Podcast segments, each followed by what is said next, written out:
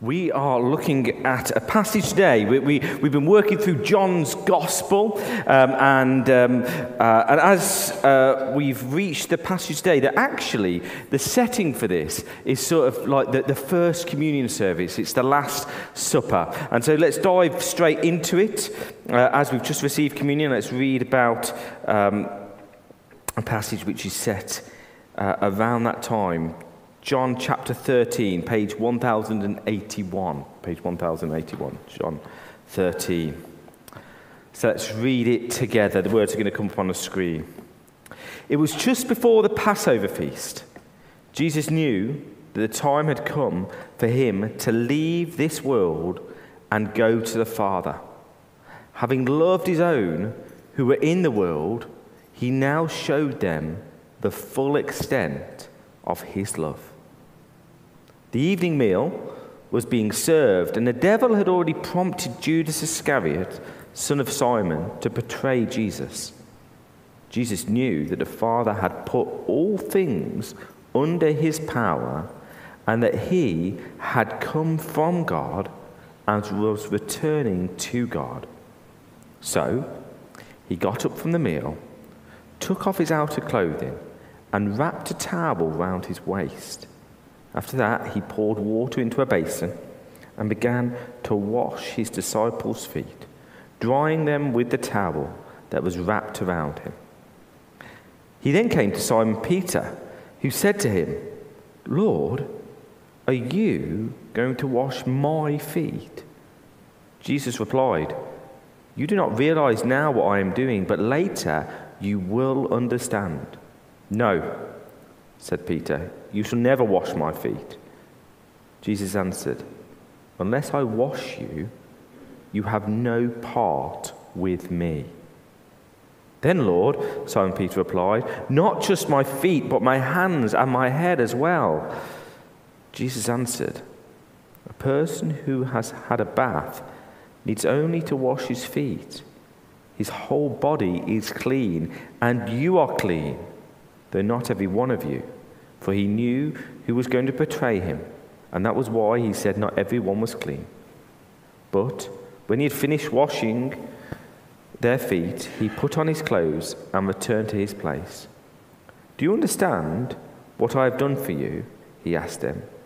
You call me teacher and Lord, and rightly so, for that is what I am. Now that I, your Lord and teacher, have washed your feet, you should wash one another's feet.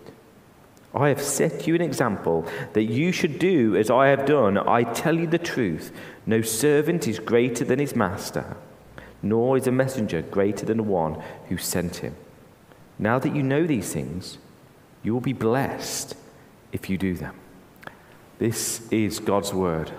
Let's pray together. Heavenly Father, we thank you for your word that inspires and corrects and encourage, encourages us. And we pray now that you would speak to all of us gathered here and those that are watching or listening online now or another time, Lord. We just pray that by your Spirit, you would speak to our hearts and leave us transformed. Amen. So, today I want to talk to you about the benefits of reading this book. Not just this book, we don't have to share it, uh, the Bible in general. Reading or studying our Bibles, how do we feel about it? Perhaps we don't know where to start. Perhaps we've really struggled with it. Perhaps we still really struggle with it. There are parts that re- are really complex. Um, uh, and sometimes the idea of maybe studying it in a group, we have connect groups, or maybe studying with other people, can also feel daunting, especially if you feel as if they know more about the Bible than you do.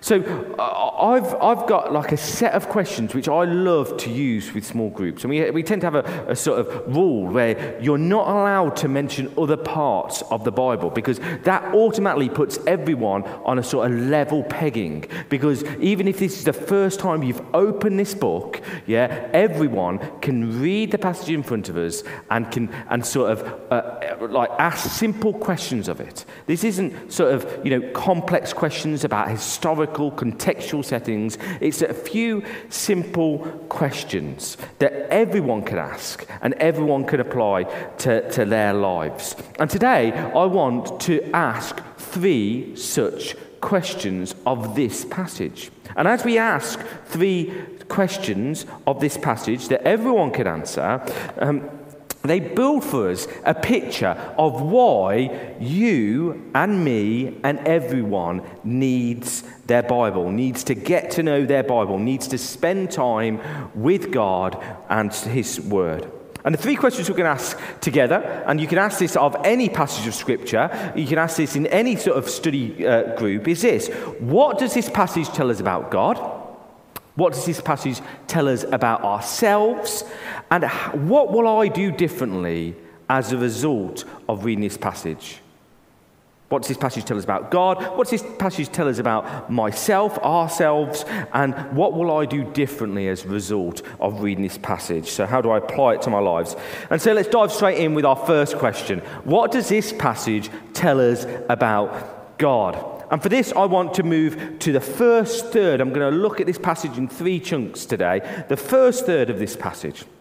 Let's, um, but actually, it's not just from the opening third or even from the opening verse. This theme is threaded throughout the whole of this passage, but it's put front and center in the opening verse. Let's read verse 1, actually, the second half of verse 1. Jesus, we read this having loved his own who were in the world, he now showed them the full extent of his love. What is the purpose of this passage that we read here today? It is an acted out sort of parable in which Jesus wants to show us the full extent of his love for us. What does this passage tell us about God? He loves us. He wants us to know that He loves you. The words and actions of Jesus in this passage are meant to be understood through the lens of this opening verse that God in Jesus wants us to see the full extent of his love for us. So, what does this passage tell us about God? It reveals that God loves you. He really does love you, He knows you, and yet He loves you. And the question I want to ask is well, what kind of love is this? And the passage sort of picks up for me that God's love is a kneeling love. It's a kneeling love. As we move into verse 3, we read a fascinating sentence. Uh, when I first read this, I thought, wow, I don't think I ever really noticed this sentence before. It says this Jesus knew that the Father had put all things under his power and that he had come from God and was returning to God. And so, what do we have in this passage? Jesus knew that he had come from God. He knew he was turning to God. He knew that everything was under his power. And so he's in this position of supreme power. And what's he do? Shall I tell you what I would do? I'd probably say, well, if this is me, if I've got all the power, if I'm the greatest not only in the room, I'm the greatest in the universe, I'd probably stand up and start issuing decrees. But no, look what Jesus does with his power and his authority. It doesn't even start a new sentence, there's a semicolon from the fact that he says he knows where he's come from, he knows where he's going, he knows that everything is under his power, and so, verse 4, so he got up from the meal, he took off his outer clothing, he wrapped a towel around his waist, and after he poured water into a basin, he began to wash his disciples' feet, drying them with the towel that was wrapped around him. He was supreme power. And what does he do with that? He kneels before us in love. He takes the place of a servant. This is how he chooses to exercise his power. He does so in kneeling love, a love that bends the knee and does what is most needed for those around him. I mean, do we love like this, this self sacrificial, serving, humble love? And what I want to say is this kind of love stands in stark contrast to the kind of things that passes for love in today's society. The, the, today's society, I, would like to say there's a counterfeit love out there. Because kneeling love says, I want to do what is best for you and your needs. But the world's counterfeit love says that I love you, I need you, I want to meet my needs through you. Counterfeit love is about what I can get off the person that I love, how my needs can be fulfilled. How will they fulfill my needs? Christ's love, God's love for you, is one that kneels before you and looks to do what you need, looks to make you the greatest that you can be. So, what does this passage tell us about God? It reveals to us that God loves us with a kneeling, a self sacrificial, a serving love. A love that does not stand uh, uh, uh, aloof and afar from us, but a love that comes very close to us and kneels before us. And what I want to say is, is this is my first point here is that this is a revelation of who God is, and this leads us to worship. This is a revelation of who God is. And if this captures our hearts, the kind of love that Christ has for you, it will lead us to worship. So that's our first question. Our second question is this What does this passage tell us about ourselves? Well, for this, we need to look at the second sort of third of our passage. Let's uh, consider the exchange between Peter and Jesus from verse 6 to verse 11. He came to Simon Peter, who said to him, Lord, are you going to wash my feet? Jesus replied, You do not realize now what I am doing, but later you will understand. No, said Peter, you shall never wash my feet. Jesus answered, Unless I wash you, then you have no part with me. Then, Lord, Simon Peter replied, Not just my feet, but my hands and my head as well. Jesus answered, A person who has had a bath needs only to wash his feet. His whole body is clean. And you are clean, though not every one of you. I find that quite interesting. I'm going to step aside here. Uh, I mean, I just wonder if that is uh, what, what we have here is this juxtaposition, two words that Peter says that shouldn't really ever come together. He says in verse 8, no to Jesus. And in verse 9, Lord to Jesus. Do we ever come to Jesus? We claim he's our Lord, but we say no to him. Maybe that's a word for, for, for one of us here. We need to say, if we say the word Lord, we need to say yes. Yes, Lord.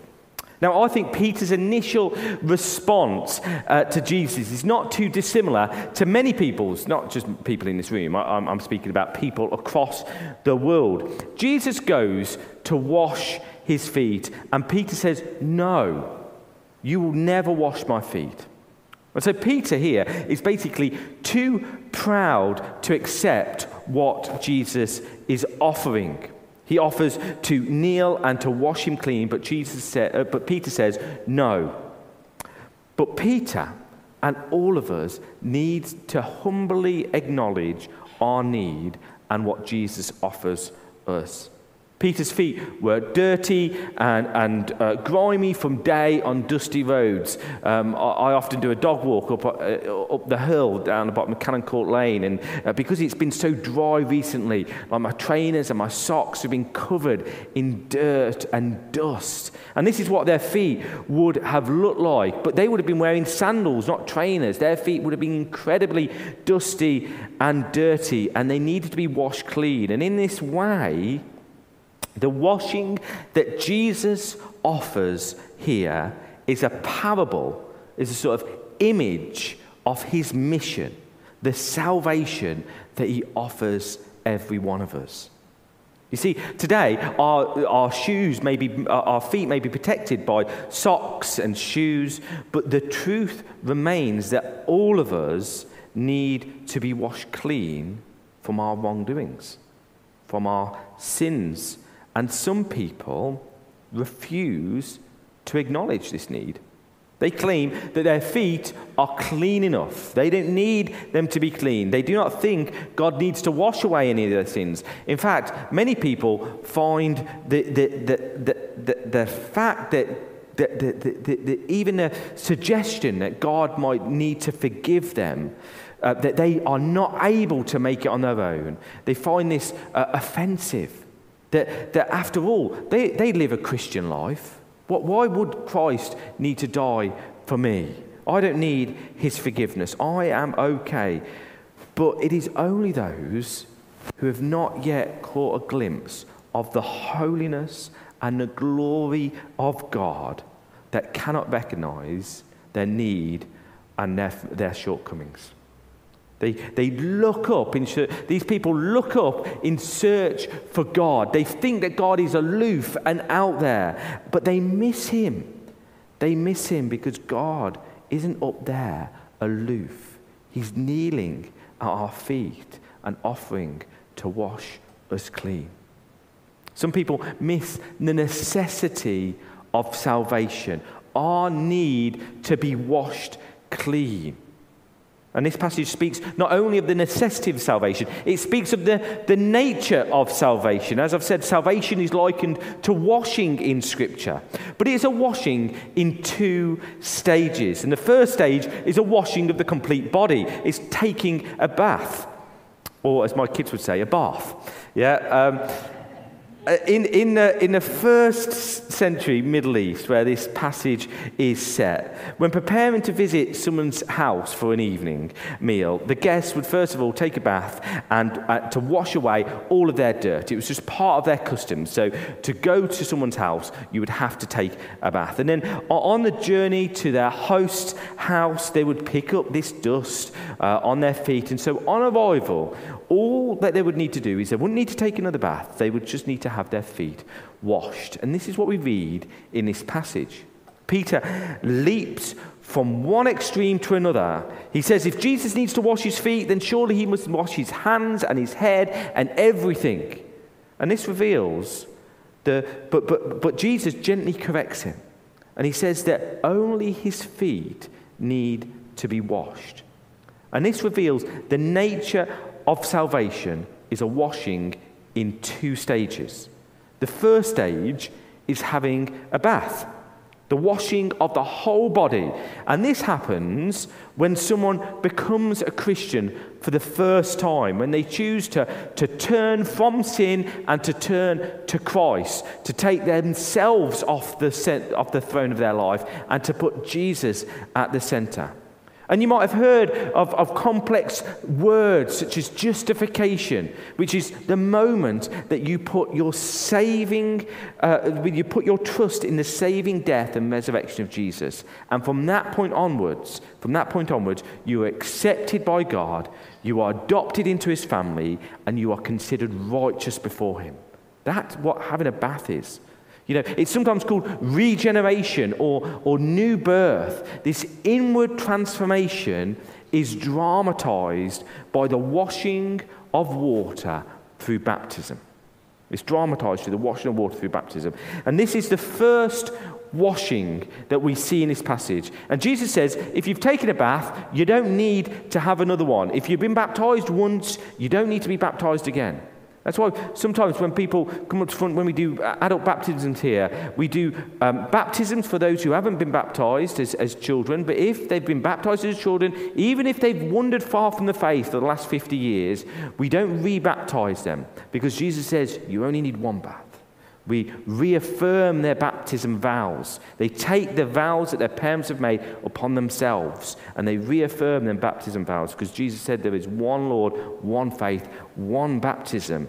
And so this is the first washing. But what we do need What every one of us needs is a daily cleansing of our feet. And as we walk through life, we all pick up dirt and mud on our feet as we sin and we fail. And what we need is not another bath. What we need is, is the daily forgiveness, the washing of our feet. And that's why we love the Lord's Prayer. We say, Forgive us of our sins as we forgive those who sin against us. That's why before we come to confession, before we come to communion, every time we come to communion, we have that time where we can confess our sins and seek God's forgiveness, to have our feet washed, daily washed. What we have here is an exchange between Jesus and Peter. And, and in this exchange, we have a promise, a promise of salvation. And what we learn about ourselves is that we need to trust in this promise. We need to trust in this promise. We have a promise to trust. That's our second point. We have a promise to trust.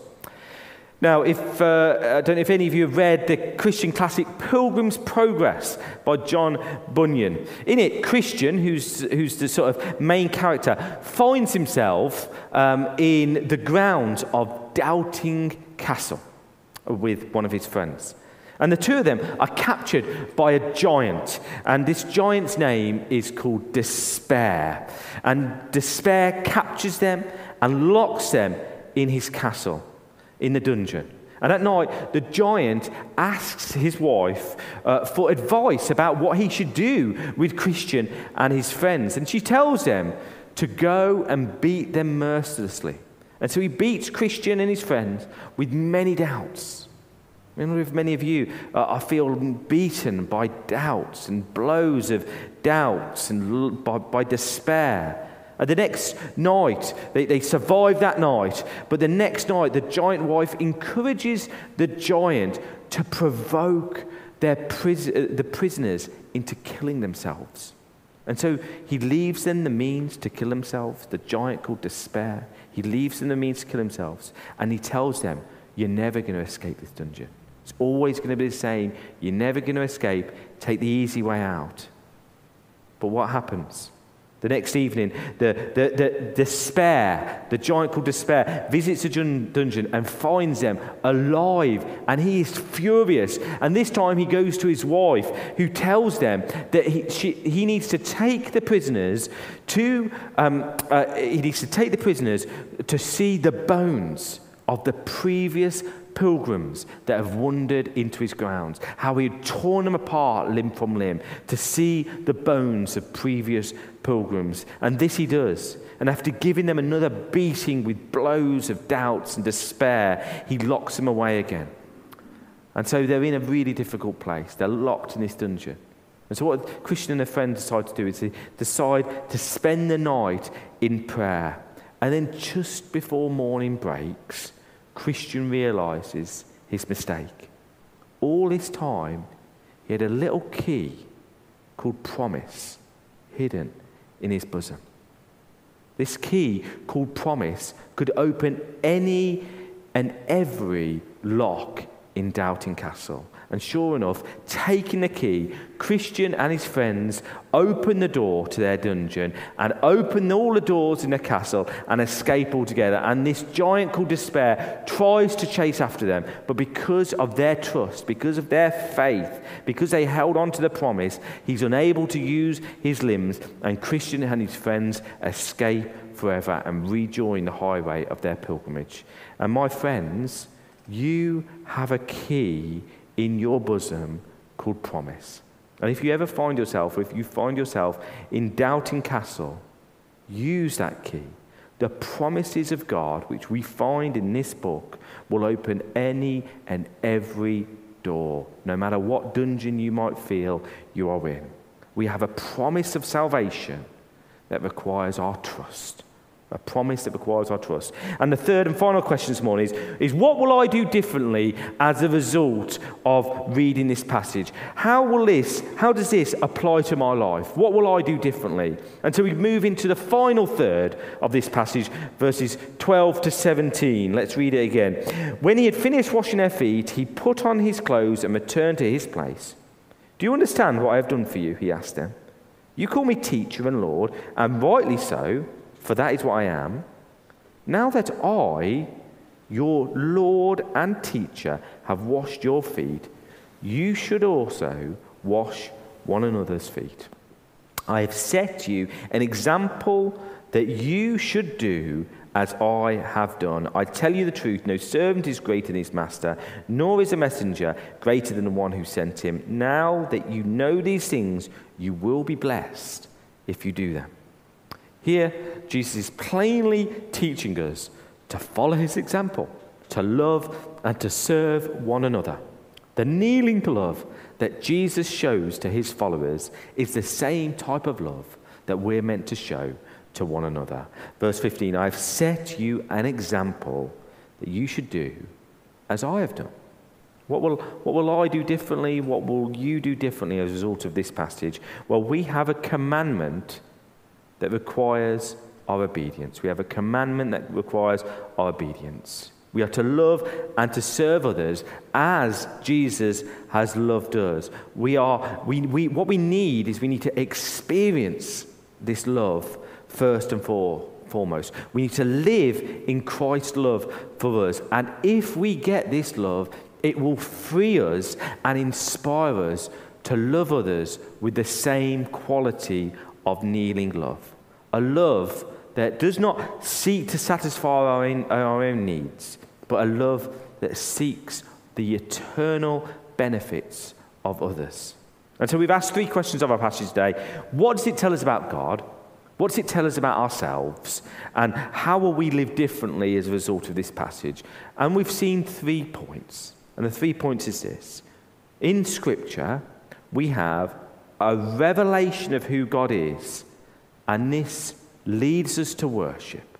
We have a promise of salvation, and this leads us to trust and to faith. And we have a commandment that requires our obedience. And this is why each and every one of us needs this book. We need to love this book. We need to get into this book. For throughout the whole of Scripture, we find these three things again and again and again. Because from the first page to the last, we have a revelation after revelation of who God is. We, have, we see his character, and this leads us to worship. Sometimes we need to just put down our Bible and to spend time in worship. Sometimes we have revelations that lead us to worship. And other times we find promises. We find promises of salvation which calls us into trust and into faith. And we need faith. We need to trust Jesus, especially in the dark times. And we see commandments of God which require our obedience. And together, these three things will help us to grow in maturity as followers of Jesus. Because we need not head knowledge, we need heart transformation. And it's only when we encounter God through this book that He grows us in maturity, He transforms us from the inside out. So let us make reading and studying our Bibles not a dry academic exercise, but instead let us approach the Bible with an expectation that God will speak to us.